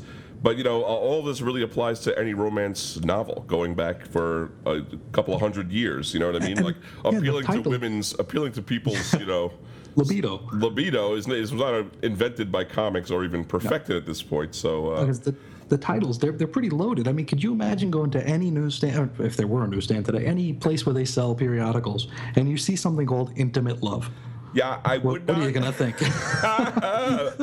I would definitely think appliances were involved. I don't know. That's just how we are in the 21st century, folks. I'd be like it's, it's a. DIY book. Yeah, something too intimate. You know, it kind of scares me. Um, so here's so here's comic book syndrome. Typical tales told by tots to the doc. A sentence written by Chris that I had to repeat. Um, child feels spontaneously guilty about reading the violent, sadistic, and criminal stories and the fantasy stimulated by them. He's made to feel guilty about them by others. He reads them surreptitiously. He lies and says he does not read crime comics. Uh, he hides the crime Superman titles under cartoon books, sort of like you might have done in study hall, where you you'd put a comic behind your uh, you know science textbook. book, yeah. yeah. So he's uh, you know hiding the uh, Superman inside the Walt Disney comic. Uh, buys books with money earmarked for other things. Uh, Chris never ate school lunch, but always got lunch money, or steals the money to buy them. Uh, this is, you know, what a horrible thing. Kids are, are stealing money to buy the things that they want. This is a brand new invention, folks. And this is this is very comic specific, I'm sure. I know, yeah. There, there was nothing else that they wanted. Comics were were truly the uh, marijuana of the uh, nursery. the bassinet, yeah. Yeah. Because candy hadn't been invented yet. But you know, even though even though he did rail against horror and romance comics uh, and westerns, also, which he also called uh, crime comics, his main push was against violence in comics. Uh, and and there's some good evidence for some violent comics out there. Uh, Nights of Horror, which was drawn by Joe Shuster, is depictions of the Superman cast in risque and adult situations. Now, it's as I recall, it's not like exactly. You don't see Superman No, he's not in his costume or anything. It's just it looks just like them because it's the same guy drawing. same them. artist, yeah. Uh, although it would have been years, years later. He probably hadn't drawn Superman in the in the comics now, well over a decade, years? I would Oh, think. yeah. Yeah. Uh, and you know he, he did do the strip for a while, but I bet by now he probably was not drawing Superman. So yeah, I mean you know Chris showed me some of these, and it's it's pretty br- sadomasochistic. You know it's Yeah. it's whips, it's corsets, it's leather, it's it's people tied up, it's all that stuff. and if you don't like Jimmy Olsen, you can you can see him get spanked. uh, That's right. That's nice. or, or if you ever want to see Lois, you know, get spanked, there, there she is. Yeah, there's always that too. Um, this is something that is really worth its own uh, investigation. Such a fascinating thing. We only have a little bit of time for it, but uh, the Brooklyn Thrill Killers case. These were Jewish neo Nazis aged 15 to 18 that killed and tortured several homeless people during the summer of 1954. This was in Brooklyn, right, Chris? Yeah, This yeah. was, uh, I think, in South Brooklyn. Uh, the ringleader Jack Koslow claimed to have gotten most of their ideas for their rampage through comics, through comic books, even procuring some of the torture tools from the ads inside there. And uh, yeah, it wasn't it wasn't the sea monkeys. It was the aforementioned, uh, you know, guns and knives and, and other weapons. Um, uh, we're not going to. Un- are we going to talk about the thing right now about uh, what he said in, in, in confidence or? well, we'll be, we're, I think that'll That comes pretty much go into the Kafa- Kefauver's case. Yeah. So uh, So stay tuned for that one. stay tuned. That comes yeah. that comes up next uh, next episode. I wasn't sure. Mr. we were gonna Koslow is uh, he's he's kind of important. That's right. He's he, he will rear his weird looking head again. Uh, also took on some social injustices uh, in the comics, but not in a positive way. Um, uh, women were seen as inferior in victims, which was brand new to literature. That had never been done before. Women had never been used as a plot device ever. And it never never be used again too. No, never. It was only in comics this happened. Uh, minorities were seen as inferior or wrong or bad. Also, something only unique to comics at the time. It was incredible. Uh, racial and ethnic stereotypes are given nourishment and perpetuation by comic book reading. That part is probably true. it doesn't. of the of the time, yeah, there were some pretty racist comics, especially going back into the 40s, as we talked about last week. Uh, children shown comics they've not yet read and asked to pick out the bad man. They will normally choose between uh, based on racial or ethnic stereotypes, which is uh, probably true for media today. Also, juvenile gangs uh, they attack dark-skinned others. Uh, you know, is that new? Is that comics? I don't know. I mean, a lot of that is you got to figure how many of those are crime of opportunity. How many? it- It's just that, that's that he's stretching it with that one. I think so too. I, you know, we talked before about how in the post-war, this this allowed this idle time for gangs to protect their blocks and, Yeah. and cities around the country, and definitely in, in New York City, uh, Sure. they were divided by ethnic lines. So, uh, you know, the, it, it's not it's not not racism. No. Uh, but it, it's not exactly like a taught. It's not like they, they read a comic and they saw a you know No, uh, they weren't- of a Puerto Rican and they went then they took that. It was it was just sort of part was, of daily this was life. the earliest strain theory. This is ethnic strain theory, is all it is. That Yeah. uh, where you know anybody who looks different, it's just a natural defense. Uh, whether they're lighter skinned or darker skinned, it's if they're in your neighborhood, it's you know it's going to be something. Yeah, we're going to make something happen here. Mm-hmm. Uh, the dark skinned assailant in most rape like situations in comics and in film of the time. I mean, it's, what he's saying Sure. here is 100% true. Uh, white girls always drawn with their breasts covered. Colored girls have their breasts fully exposed. I don't know if that's totally true, but I, I do kind of know what he's talking about. Like this, like the kind of uh, almost depicting them as savages. that was what it, you know. That's often Yeah. often black people in comics. Uh, they were you know depicted as grass skirt wearing Africans and They're bone with a bone through their nose. It's often some some craziness like that. So uh, you know, very rarely you would not, or or they would be a, a porter. You know, Sure, I, mean? yeah. I, I don't, I can't think of any time I've looked at a golden age comic when there was, you know, a, a black guy even like, whatever, selling a hot dog. You know what I mean? It's always always white people. Mm-hmm. Uh, and the heroes were always Nordic-looking strong men, emboldening an impression of human perfection in young readership, which I Mm. would have to agree with. Yeah, yeah, and uh, they, I don't know if you mentioned here about uh, the Nazi magazine Stürmer. He, he compares the Oh. comics to Oh, that really? uh, in teaching anti-Semitism. Doesn't really go deep in that, but uh, but he does mention it. I mean, the, the crazy thing here is, uh, and someday we will talk about the beginnings of the comic industry, but it was pretty much started by all Jewish people. I mean, when we, when we talked about Le, Lev Gleason, you know, he made a he made a deal with uh, whoever it was, Hiram Shlomo, and you know what I mean, and William Gain. The, the, these are not these are not your waspish No, no. names of uh, you know the, the the movie screen. So the, the idea that they would be preaching anti-Semitism is so ludicrous, uh, Isn't it? He's so way off base right there. Uh, the, another thing, he uh, he considered uh, comics as uh, a way of retooling for illiteracy. Um, many ad- adolescent publications, including at the time Children's Digest and Tween Age Digest. I didn't think that we invented the tweens until much later, but I I, guess so did. either. That's amazing. Yeah, they were uh, heavily integrating comic sections into their normally text-heavy magazines. So I mean, they're now now comics are getting involved with these you know kids and tween magazines Yeah. and uh, children were I, I, it's almost like lowering the bar because children were seen as being unable to keep up with the articles in the magazines or in just their grade appropriate books um, the, uh, he gives a statistic here that one out of five of Americans are illiterate, and three out of five adults do not read well. And instead of reading books, magazines, or anything like that, they read comic books. Um, see here. The epidemic of reading troubles among children is attributed attributed to the comic book reading. He calls uh, he calls the kids bookworms without books. And uh, in the time that comics were getting popping, uh, the circulation of juvenile books in libraries decreased. Um, so you know the comics were going up, and you know the the real quote unquote Yeah, books. the text- Nobody wanted to read them anymore. Prose books. Yeah. Yes. Uh, libraries were trying to use, they, they would even use tactics like having a, a picture of Superman saying, Superman recommends this book. That's right. And that, that didn't work. It just made kids want to read Superman.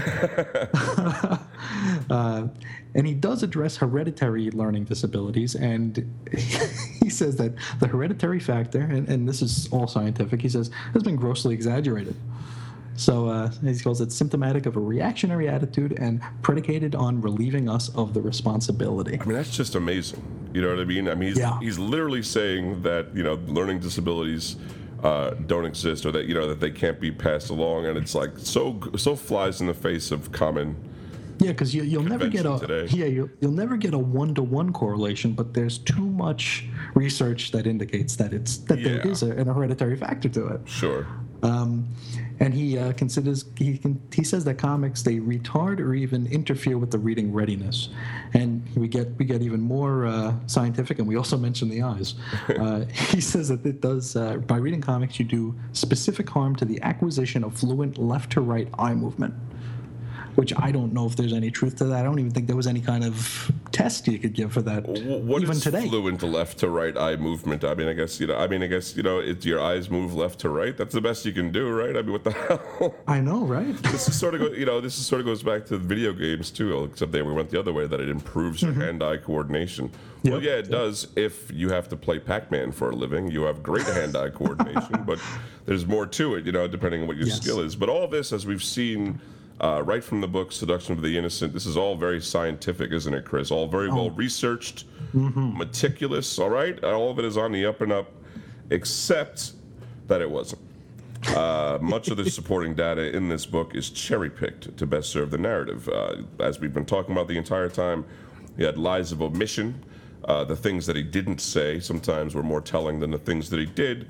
And uh, we'll get into a little more of that later on. Uh, and he had a lot of guided questions to his, uh, uh, his patients, you know, kind of drawing them to the eye injury, to the eye motif, if that's what his thing was that day.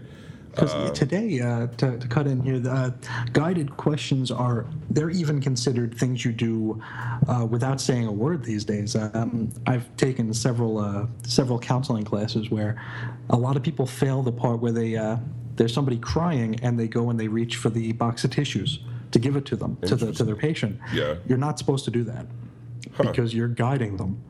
Even though you're not saying a word, you're guiding them somewhere. You're, they, there's two different directions they can go. They can either think that their that their crying is annoying the clinician and Yeah. they'll stop, or they're going to say they're going to feel validated in the fact that they're crying. That's so the thing. Yeah, gonna- I, I would so think you're, you're- saying this is a this is a space to cry. You know. exactly. So you're you're interfering with what could come next. Wow. Well, then I guess next time uh, I make my wife cry, I'll just let it go.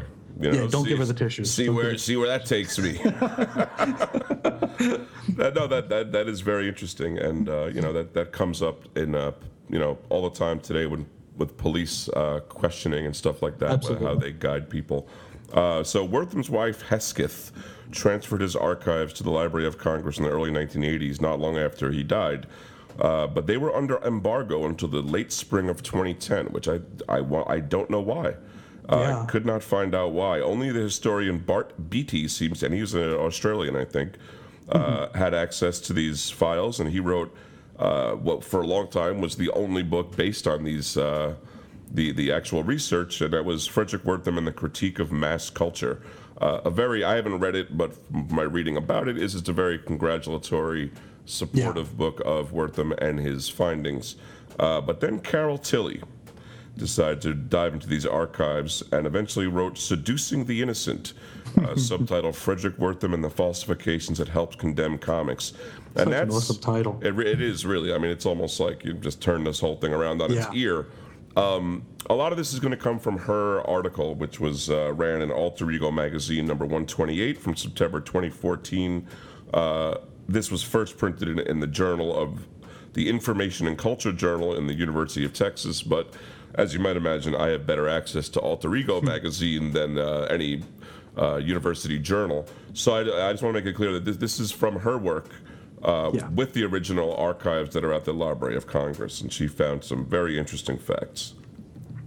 Yeah, he classified things uh, like daydreaming and restlessness and masturbation and nightmares in the same categories that included juvenile delinquency and truancy, padding his overall number of applicable cases to the study. So it's uh, you know you got you got a wide pool when you're working with children, but you got to make it even wider. I know. I mean, I mean, you know, so you're going to pick the kids that masturbate. So you're going to pick every kid. Is that basically what you did? You didn't turn down every kid applies in this situation.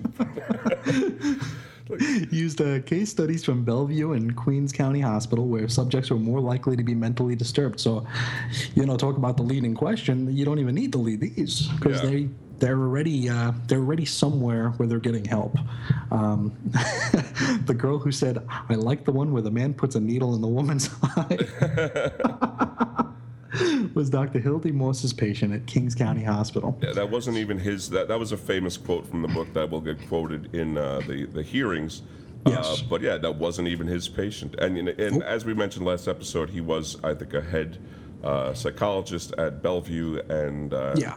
he was a big deal at Queens County Hospital also. So Yeah, he was a known guy. He was a he was a he was a SME. He was a subject matter expert. that's right.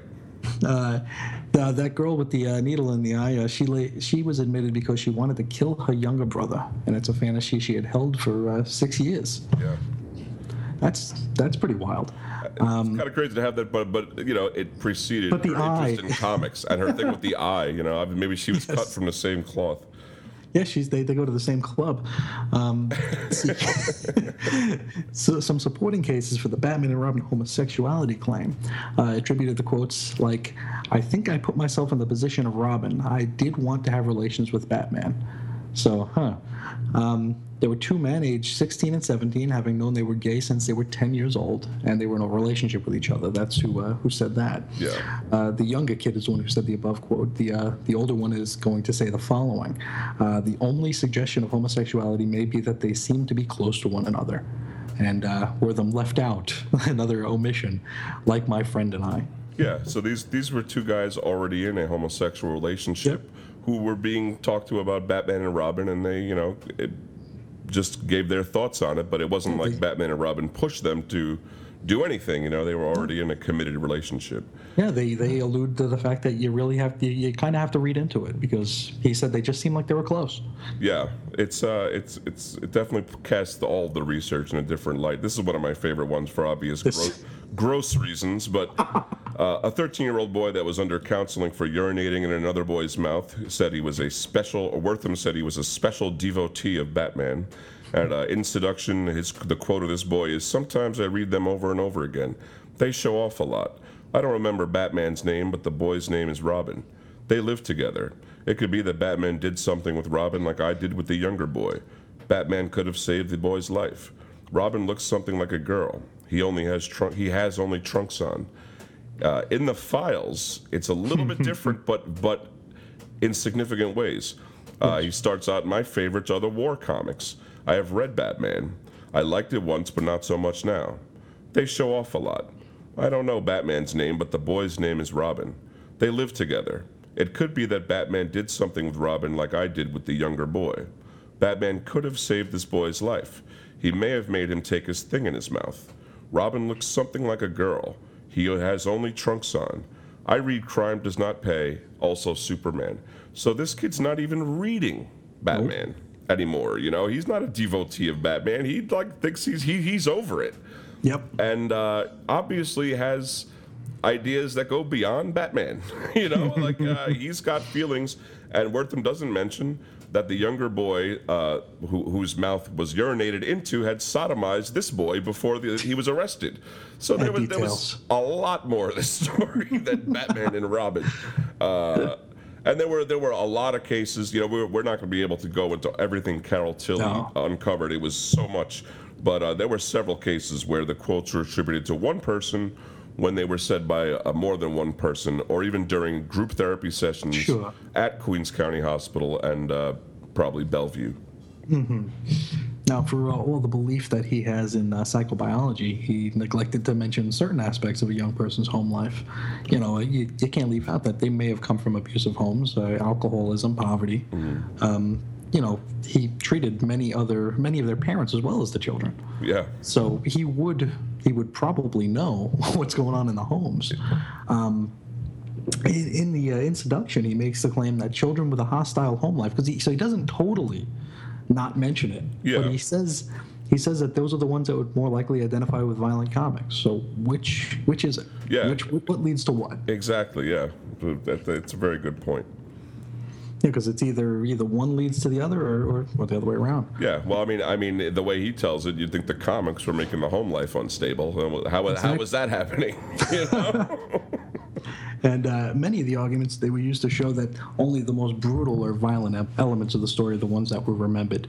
So uh, it's yeah, the the wording is kind of suspect because you know the violent bits are going to have the biggest impression, but it's difficult to say that they are the only things that the children would remember. yeah, So it, it's more guided, more guided questioning from uh, from them there. yeah. I mean, if you if you ask any kid today or then of you know age ten or eleven, did you like the part where the you know guy punched the other person to the moon? yeah, they did like that part, you know, but that doesn't mean that's all that, that they liked about it. Um, there's so much. I mean, this, this article is tremendous, and it doesn't actually even encompass all of the uh, archives. There are boxes and boxes and boxes of Wertham's research. So we've we've only just scratched the surface. If you get your hands on that issue of Alter Ego, uh, you can you can buy it electronically as a PDF off of their website. Uh, TwoMorrows, right? Yeah. um, TWO Morrows. Um, it's worth it. It's worth checking out. It's fascinating stuff. Uh, so Wertham was not really on the up and up. Uh, his research was flawed, uh, yet he was still able to stir up a lot of anti-comic sentiment and really galvanize a movement in this country to get rid of comics and uh, stop their influence. Um, comics fought back. He, he was lampooned. He was uh, depicted as Dr. Frederick Muttentop, yes, meathead. a, a uh, that's right, uh, a child psychologist who returns home to deliver a speech, only to re- be reminded that he read things far worse in, far worse in his youth. Uh, he was featured on the cover of a crime comic with his mouth covered in adhesive tape. Uh, crime, among other comics at the time, began featuring signed endorsements from psychiatrists to counter Wertham's rally, and that's what he was talking about in his article from 48. Uh, depicted as inept psychologist Frederick Freud, who gives his patients horrible advice. And Bill Gaines, or I'm not sure, I think it was Al, I think it was Bill Gaines, wrote an editorial to him in Mad Magazine uh, in 1954, essentially defending his position that you know this this is not these aren't the worst things for kids, but things were coming to a head. Yep. This book, among other incidents that we're going to get to, will eventually lead to uh, the trials, the the Senator Estes Kefauver hearings Yes. uh, about juvenile delinquency that took place in 1954, and we're going to tell you all about them in the next, Next episode. That's right, next time, uh, because boy, have we talked a long time now. yes. Uh, folks, I hope you like the long podcast. Please, uh, if you can give us some feedback, let us know. Do you like the longer version? You like a shorter version?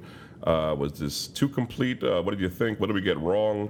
Uh, Sure. please, please write to us at weirdsciencedccomics at gmail.com. Uh, if you want to follow us on Twitter, Chris is at Ace Comics, and uh, I'm at Reggie Reggie.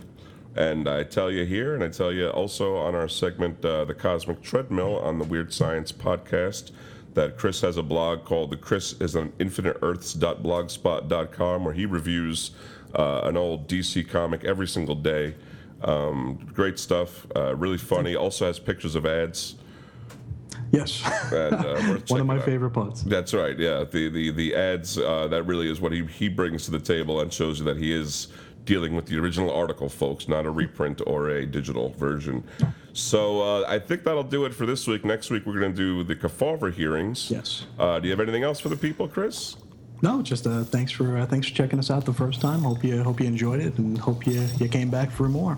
Yep. And let us know, folks. And uh, until next week, make sure to keep it historically weird. I was working in the lab late one night when my eyes beheld an eerie sight. For my monster from his slab began to rise, and suddenly, to my surprise, He did the mash, he did the monster the monster mash. It was a graveyard smash. He did the mash, It caught on in a flash. he did the mash. He did the monster mash from my laboratory in the castle east to the master bedroom where the vampires